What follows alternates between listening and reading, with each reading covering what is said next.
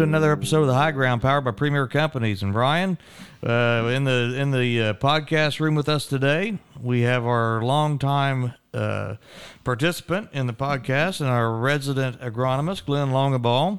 Good to have you, Glenn. Good morning, guys. Glenn, there's a uh, there's a whole re- there's a lot of reasons I think that people are talking about wheat and uh, going into next year, and we're far enough south where we can double crop. We might have to explain some of that. But what do you think about um, growers now that maybe haven't put out wheat in a while, and we have uh, several of those, um, and then going into this 2022-23 crop year, what what do you think about the the buzz that's uh, around wheat? I guess there's reasons why with the uh, with the shape that um, the European uh, breadbasket is sure. in with the wars.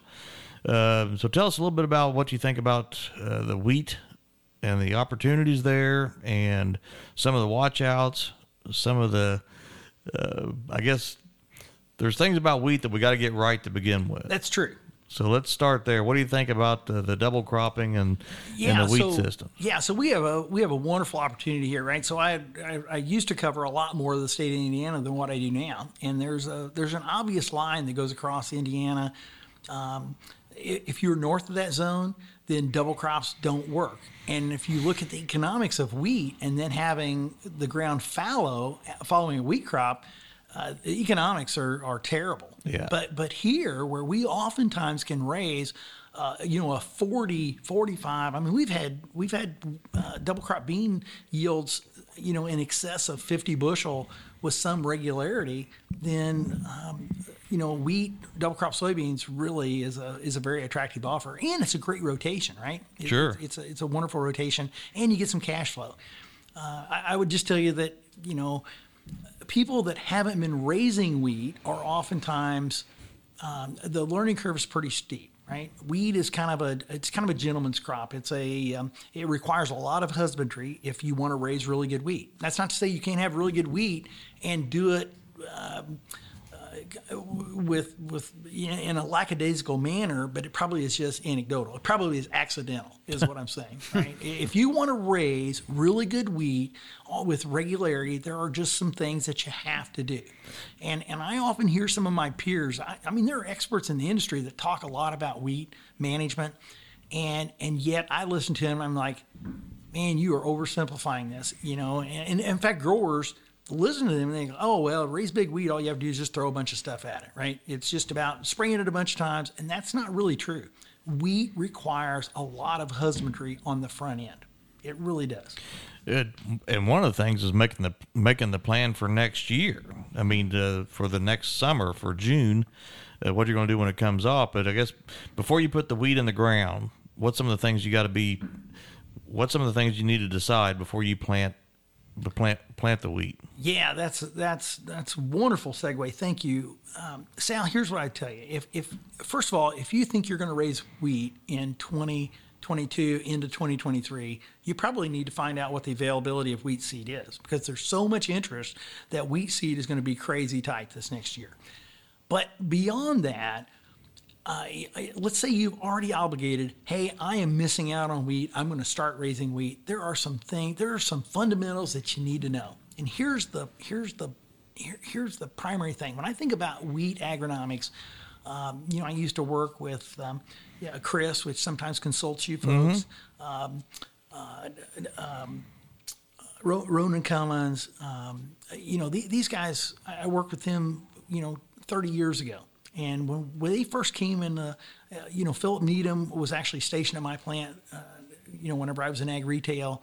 And, and these guys were excellent agronomists that really uh, set the stage for us to, to, to increase wheat yields with, substantially. Anyway, now that I've struggled through that, let me tell you what I think it takes to raise really good wheat. You need to start by knowing what good looking wheat looks like you need to know what the target is before you just start shooting, right? You can't just shoot and say, "Oh, look, I, I did hit the target over here after the fact." And, and here's what we learned from these fellows years ago that there is an optimum number of heads per acre. And you can divide that down because that, that's a lot of, that's like millions of heads. That's like 3 million heads per acre, right? Hmm. so let's break it down into square feet or square yards. And, and I typically think in square yards on wheat. We know that the optimum number of heads per square yard is somewhere between six and 900, right? Typically, if you can get the if you can get six to 900 heads per square yard, then you probably had the optimum number of heads. You were in that ideal window to get top yields. Now, knowing that, you need to know that uh, wheat isn't a one to one relationship, right? It's not like we sow 36,000 plants on corn and we end up with 33 to 34. On wheat, wheat has this ability to tiller and make clones, make suckers of itself. And so um, there, there is a kind of an you need to know, you need to understand. So when you when you order your seed, you need to know whether this is a variety that tillers a lot or it's one that maybe hmm. resists tillering. And and and so ideally, uh, some of the best wheat is where you have that optimum number of heads and you have an optimum number of tillers, right? So if the optimum number of tillers is two to three per plant and the optimum number of heads is six to 900, then we can do the math to say, hey, we probably should start out with somewhere around 300 seeds per square yard. And, and if we want to account for some mortality, we could make it maybe three and a quarter, right? Um, but then uh, it's about managing the wheat to get that optimum number of tillers, right? And typically you manage wheat tillering with two things planting date and nitrogen, right? So the earlier you plant, typically the more robust the plant is about tillering, right? And so if we plant 300 seeds and we get two tillers per plant, uh, that's including the main column, you're going to end up at 600 you know 600 heads per square yard. If you plant you know three and a quarter and you end up with two and a half tillers you're going to probably be at 750 to 800 heads per square yard. There, there's a real important reason. Maybe i overlooked this and, and maybe we should start there. The reason why you don't just um, uh, you don't just go willy-nilly at seeding is because 60% of your yield typically comes off of the main column not off of the tillers and the reason why you don't just sow, you know, six to 900 seeds is because typically wheat will tiller some. And so uh, the, the, the, the real sweet spot is to plant the right number of seeds and then use either planting date or in season intelligence to use nitrogen to manipulate that wheat to keep or put on uh, the right number of tillers. But the nitrogen does that need to be put down foundationally before it needs to go pretty early, right? Yeah. So so here's the deal. You you probably have enough most times in just your DAP, right? If you made a DAP application at um, that's probably enough to get you started. And if we're planting really early, let's say, I mean, we have a certain number of growers that always want to go ahead of the fly free date. They're going to get more tillering. And so they probably need to keep enough nitrogen on that crop to keep it healthy and green, but they don't want to put so much nitrogen on that it actually induces it to tiller more. They probably want to withhold nitrogen as long as they can. If we're talking about in that October 15th time frame, yeah, you could probably have a little nitrogen on up front. The plant's probably not going to get too robust in the fall, and then you just want to delay nitrogen in the in, in the spring to you know still probably two passes but it's about delaying it until you are sure you have the right number of tillers. It's really about reconnaissance right? If you have one tiller per plant um, then you probably need to put more nitrogen on early.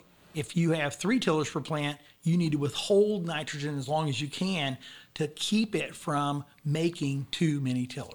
Yeah because the other thing is like okay i want lots of wheat i want 900 i'm going to go ahead and plant you know 700 just in case I don't have. But if you get too many tillers, what happens? Well, remember, most of your yield comes off of the main column, but if you overpopulate it, they all will be reduced in, in yield, right? Mm-hmm. And so again, there's this optimum number of of heads, optimum number of tillers per plant, and there's optimum seeding rate.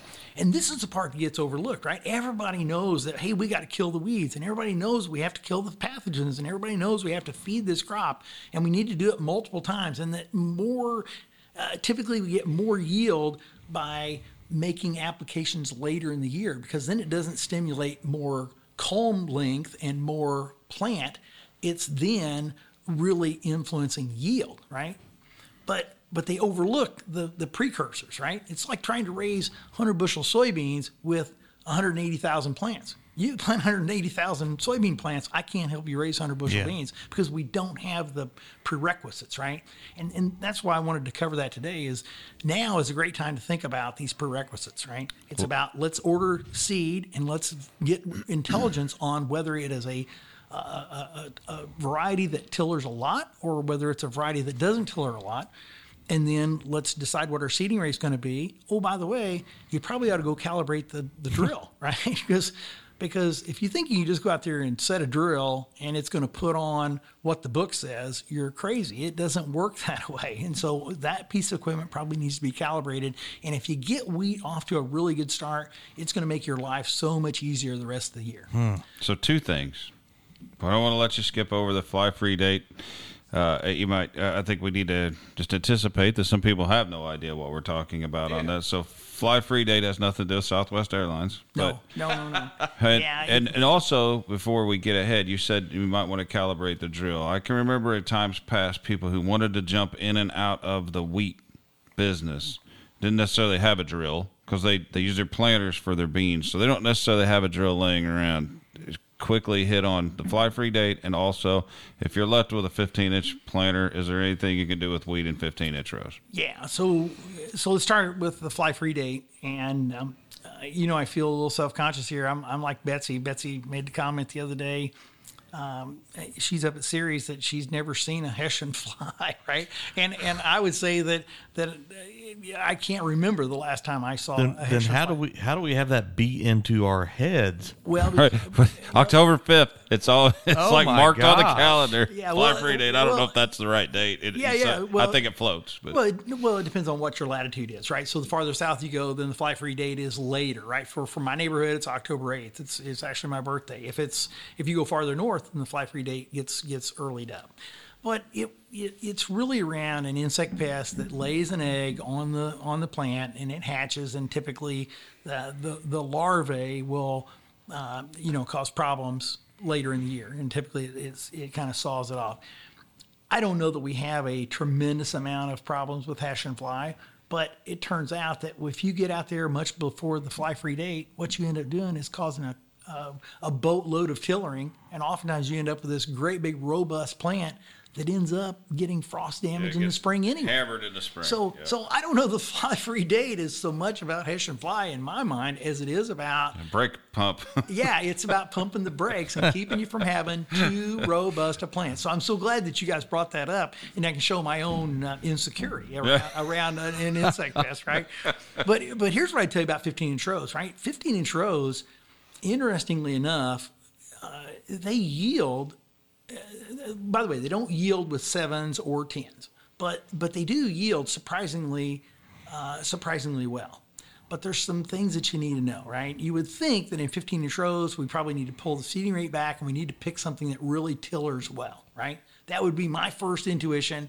And, and I remember back when I was with Syngenta, right? I was with Syngenta a lot of years and, and used to, uh, you know, used to talk a lot about um, uh, wheat management. And we had wheat varieties then that were uh, really good at tillering. We had some varieties that didn't tiller a lot.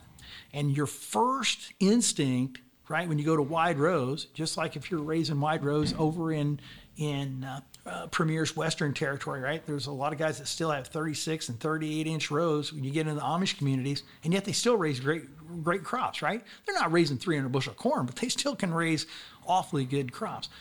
Well, wheat is very similar to that. You would think that in 15 inch rows, you'd want a, a variety that tillers a lot, Yep. and that you'd probably pull the seeding rate back. That's not really the way it works out. I had We a actually- feeling you was going to tell us that. Yeah, it, it, the data would suggest that it's a lot like 38 inch row corn. It's actually fixed eared hybrids and 30 inch, 8 inch corn, and then it's it's products typically that can handle crowding are the ones that typically do well in those crazy wide rows. It's the same in wheat. Turns out that those varieties that don't tiller well are the ones that typically handle 15 inch rows hmm. better. And then they can also handle that increased seeding rate. You're not increasing the seeding rate, but it, but the to the plant, it it it the the the, net is that it feels that it's being crowded because even at the same seeding rate, they're much closer together. So you're still pulling the seeding rate back a little bit, but but the plants have the um, uh, the, the environment they're in is one of, of, of high high seed environment, right? So I, I, I I don't really want to talk about brands because I'm not that current on on the on the latest varieties, and probably should get brushed up before this fall. But I do know that uh, you know some of the uh, you know some of the um, uh, legacy varieties that didn't tiller well did really well in 15 inch rows, and it was totally counterintuitive to what I expected back whenever I used to manage a lot of wheat. Well, one thing we haven't seen is Hessian flies. That must have been like an event back in the 1960s, and then that got ingrained in agriculture. But one thing we have seen is aphids, and that's a vector for barley yellow dwarf. Yep. What about treated seed, treated wheat seed? Yeah. So so um, that that's a great segue, and and I, I'm glad you went there. It's it, there is an easy remedy for bird cherry aphids, and that is using thiamethoxam on the tree on on the seed treatment, right? Whether it's uh, well, it really doesn't matter since it's a monocot, whether it's thiamethoxam or whether it's imidacloprid, right? Um, either one of those will give you acceptable control early on on bird cherry aphids. That doesn't mean that you shouldn't probably scout after the first of the year or sometime uh, later in the winter, but we know that where you use uh, these neonic seed treatments that are systemic in nature, you have a much lower incidence of barley yellow dwarf mosaic virus, and it's because you you controlled the bird cherry aphids early on Good. Sorry. I i, I kind of got caught up there because the deal is we we we handle several brands right? Um, the the warden cereals that some have thiamethoxam some have imidacloprid. Yep. uh, you know but i would if it was me i would use um, you know a uh, a broad spectrum fungal uh, product, right? Something like a Warden ce- Yep. cereals too, and then probably you will add something like Resonate to that, uh, which is imidacloprid uh, at this latitude. The other thing I would I would consider, especially if it gets into later planting, I would consider putting Ascend on wheat. Right? If it's early, I probably wouldn't put Ascend on wheat because I don't really want to encourage any more tillering and any more vegetative growth. But especially when we get into later planted, uh, one of the things that, that Premier can do is they can is they can use the uh, water soluble granular, which is a water based um, uh, version or or uh, formulation of Ascend, and actually use that as a seed treatment. And man, it makes a profound impact on early season vigor on wheat. Good. So we got our population right. We got our tillers right. It's Christmas. There's maybe snow. So now what? Yeah, so you know, from here on out, might be another high ground episode, right? Yeah. It's talking about managing through the year, but, but just so that you, just to take the ten thousand foot level, right? We we want to scout sometime late fall, make sure we got all the bird cherry aphids, make sure we don't have a lot of of um, uh, weeds, right? There's a lot of winter annuals that actually limit wheat yields, and controlling them in the fall has a huge impact on yield versus controlling them in the spring, right? You can get the same level of control on a fall application and a spring application, make 10 bushels difference in the wheat. Wow. Well, let's talk about the fall application, and then I think we probably will make another high ground episode out of uh, out of uh, in season management of wheat. So, Yeah, so- what do we need to do for weed control? Yeah. So if we're thinking about fall applications, uh, it, there's a lot of the same products, but we, if we're going to use growth regulators, we have to be really, really careful. You cannot go in and make pre-emerge applications of dicamba or 2,4-D, either one. Once it emerges, then there are windows in there where you can make dicamba applications. When it gets a little bigger, then you can make 2,4-D applications. If you look at the labeling, it is crazy uh, confusing, right? And so make sure you, before you make an application, go visit with your Premier account rep. And, and maybe it's time to think about maybe spending a little bit more and using maybe an SU, right? Using something like a Harmony. Yep. Uh, any of those products uh, will give you uh, equal to, maybe even better than control, and there's much less likelihood that you're going to dink the crop right? And so um, you know, just to kind of bait the audience for the for the for the next high ground on wheat, which we probably should do maybe next winter. It's really what's how you manage from there on is really around nitrogen management, right? It's about getting enough on to make sure you have the right tillers, keep the plant healthy, but not so much to uh, encourage too much tillering. And then we get into the spring, it's about uh, it's about monitoring uh, plant nutrition, right? We're going to make sure we have enough. Um, typically, we get short on sulfur. If we didn't make a sulfur amendment in the fall, typically we'll get short on manganese, we'll get short on copper. Uh, there are there are several um, nutrients that can be limiting to wheat. But but if you start out right, wheat is very easy to manage on the tail end, right? It's a couple of fungicide applications and some, uh, you know, uh, maybe an, another insecticide application, but it's really um, um, and, and, one growth regulator, right? We typically we like to use Palisade so that we can we can increase the nitrogen rate higher and not have lodging, right? Yeah.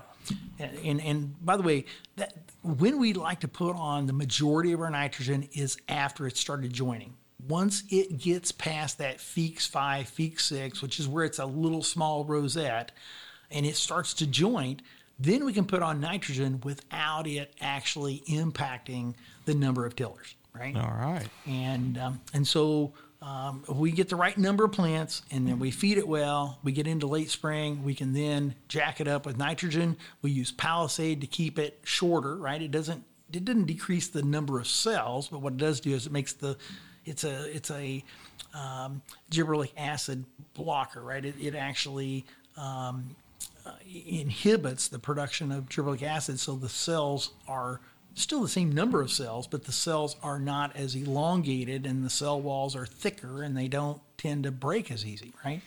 And so these are all strategies.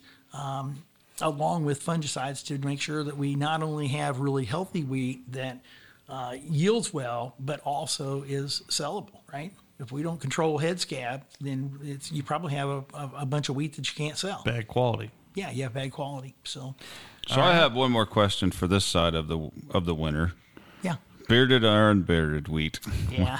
I have. I have. there was a lot more discussion on that what I was selling than I ever thought there probably should be. Yeah, I, will tell you personally, um, I, I, want the highest yielding wheat regardless of whether it has an awn on it. But um, I would also tell you this that uh, personally, it, the awns just absolutely tear me up. There's something about it. Hmm. I, I couldn't get into poison ivy and be any. It always came down to the how how a guy was going to handle that. If he was combining it, he maybe didn't care. If he was chopping it, he did care. It, it, absolutely it was crazy. I mean, it was crazy. It was the handling of it. Absolutely. I mean, if you ever see it, you can always tell whether they've had an awn variety or not. You go out and look at their draper header, and you see the you see the fuzz coming out of every every small crack or every small break in the sheet metal is full of these, you know, of these beards that are on there. But but yeah, they especially like on barley. I, I use barley as a cover crop. I get some from Larry about every year.